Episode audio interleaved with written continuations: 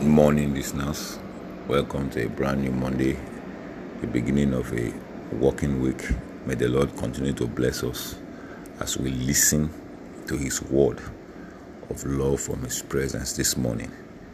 I want to say to us this morning before I bring this word that throughout this week we'll be looking at what we need to do to celebrate just to remind us this year, God has said to us that we are going to celebrate.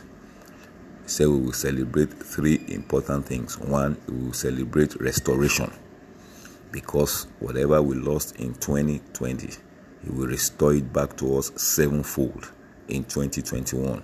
So there's going to be a celebration of restoration. There's going to be a celebration of life. We are not going to die this year, we are going to live in the name of Jesus Christ of Nazareth. Life will be will, will, be birth. That means people are going to carry children in their womb. That's life. People are going to give their life to Christ. That's life. Everything related to life, things around you will come alive. So there's going to be a celebration of life. And then the third one, we are going to celebrate your desires. And we have been looking at that, that our desires should be the desires that will gladden the heart of God. So this morning, or we are going to start by looking at certain things. What are we? What what do we need to do to celebrate? And we are going to be looking at it, or looking at some things this week. And I want to believe that as we do that, we will celebrate in the name of the Lord Jesus Christ of Nazareth. So I bring you this word this morning from the throne of God, the word of love from Acts chapter 16 and verse 30. And it says, And he brought them out and said, Sir, what must I do to be saved? Now, this is a story of Paul and Silas when they were put in prison. And God visited the prison and set them free and the prisoners. And when the jailer saw the move of God, saw the power of God, the deliverance of God, he now asked Paul that what must he do to be saved? And that is a question of taking responsibility. This year you must take responsibility. So we're asking this question What must we do to celebrate? What can I do? What should I do? So that I'll be able to celebrate as God has desired me to celebrate this year. So that is telling you that one, you must take responsibility. You can't just sit down and do nothing and expect the word of God to come to pass. You must take responsibility. There is a human path, there's a doing path. So even though God has said to us that we are going to celebrate this year, we must do something. The question that should pop up in our mind is what must I do that I should celebrate this year? Just like the jailer asked Paul that what am I going to do? What should I do to be saved? So there is a doing part, and that is what we want to look at throughout this week. That if truly God has said to us we will celebrate, what part should I play? What should I do? What's my responsibility? What should happen? What should I do? And that is why we are going to start this morning by saying one of the things that you need to do so that you will celebrate is to have the heart of a servant. A servant heart.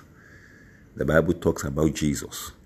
That even though it was not robbery to for Jesus to be called, I mean to be to be God, there was nothing wrong. It was not a sin. He and God was one. Him and God they are one. He said, but he put upon himself a servant. He became a servant. So, if you want to celebrate this year, one of the things, or one of the things you must understand is that you must be a servant. Jesus said to his disciples when they were going to Capernaum, the Bible says that when they got to Capernaum, Jesus asked them, What were you people arguing about? What was the argument that you were embarking on on the way? And they said to Jesus, they didn't say anything to Jesus. And Jesus said, Okay, you were arguing concerning who is the greatest. And Jesus said to them that anyone who will be the greatest, anyone who will be the first, in this kingdom, he must be the servant of everybody. So if you want to celebrate this year, you must have the heart of a servant. A servant's heart. And there are two characteristics that I want you to listen to or want you to take hold of this morning concerning a servant. One, a servant is somebody that takes heed to instruction. So if you want to celebrate this year, you have a servant heart, you will take heed to instructions. No wonder the book of Proverbs, which I said we should be reading one chapter every day so that we can be wise. Wisdom demands that you take heed to instructions. He said, My son, take heed to this to my instructions. So every time God is telling us to take heed to instruction. So if you have a servant heart, you will take heed to God's instruction this year. Because as many as are led by the Spirit of God, they are sons of God. God will instruct you this year. One of your prayers you should be doing or you should be saying every morning is, Lord, instruct me. I'm here this morning, instruct me. God will constantly instruct you. Now it is left for you and I to take heed to God's instruction. That is one characteristic of a servant. He takes heed to instruction. He's instructed. God instructs him. It's not you that will instruct God. God cannot be the servant and you be the master. God is the master, we are the servant. And we must take heed to instruction. Number two characteristics of a servant is that he does things for people. Your servant do, do things for you. So if you are a servant indeed, you will do things for people.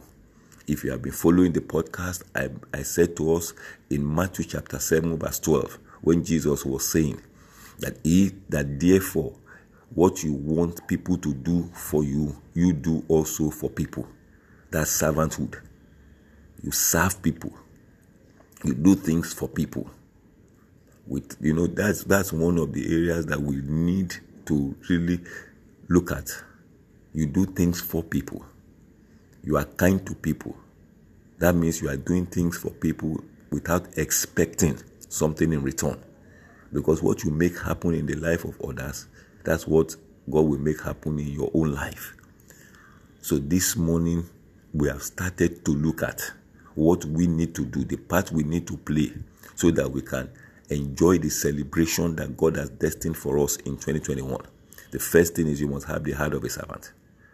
You cannot enjoy celebration if you are not a servant. Because Jesus himself, the perfect example, he came to serve. He said, I am in your midst as one that came to serve. So we must have the heart of a servant.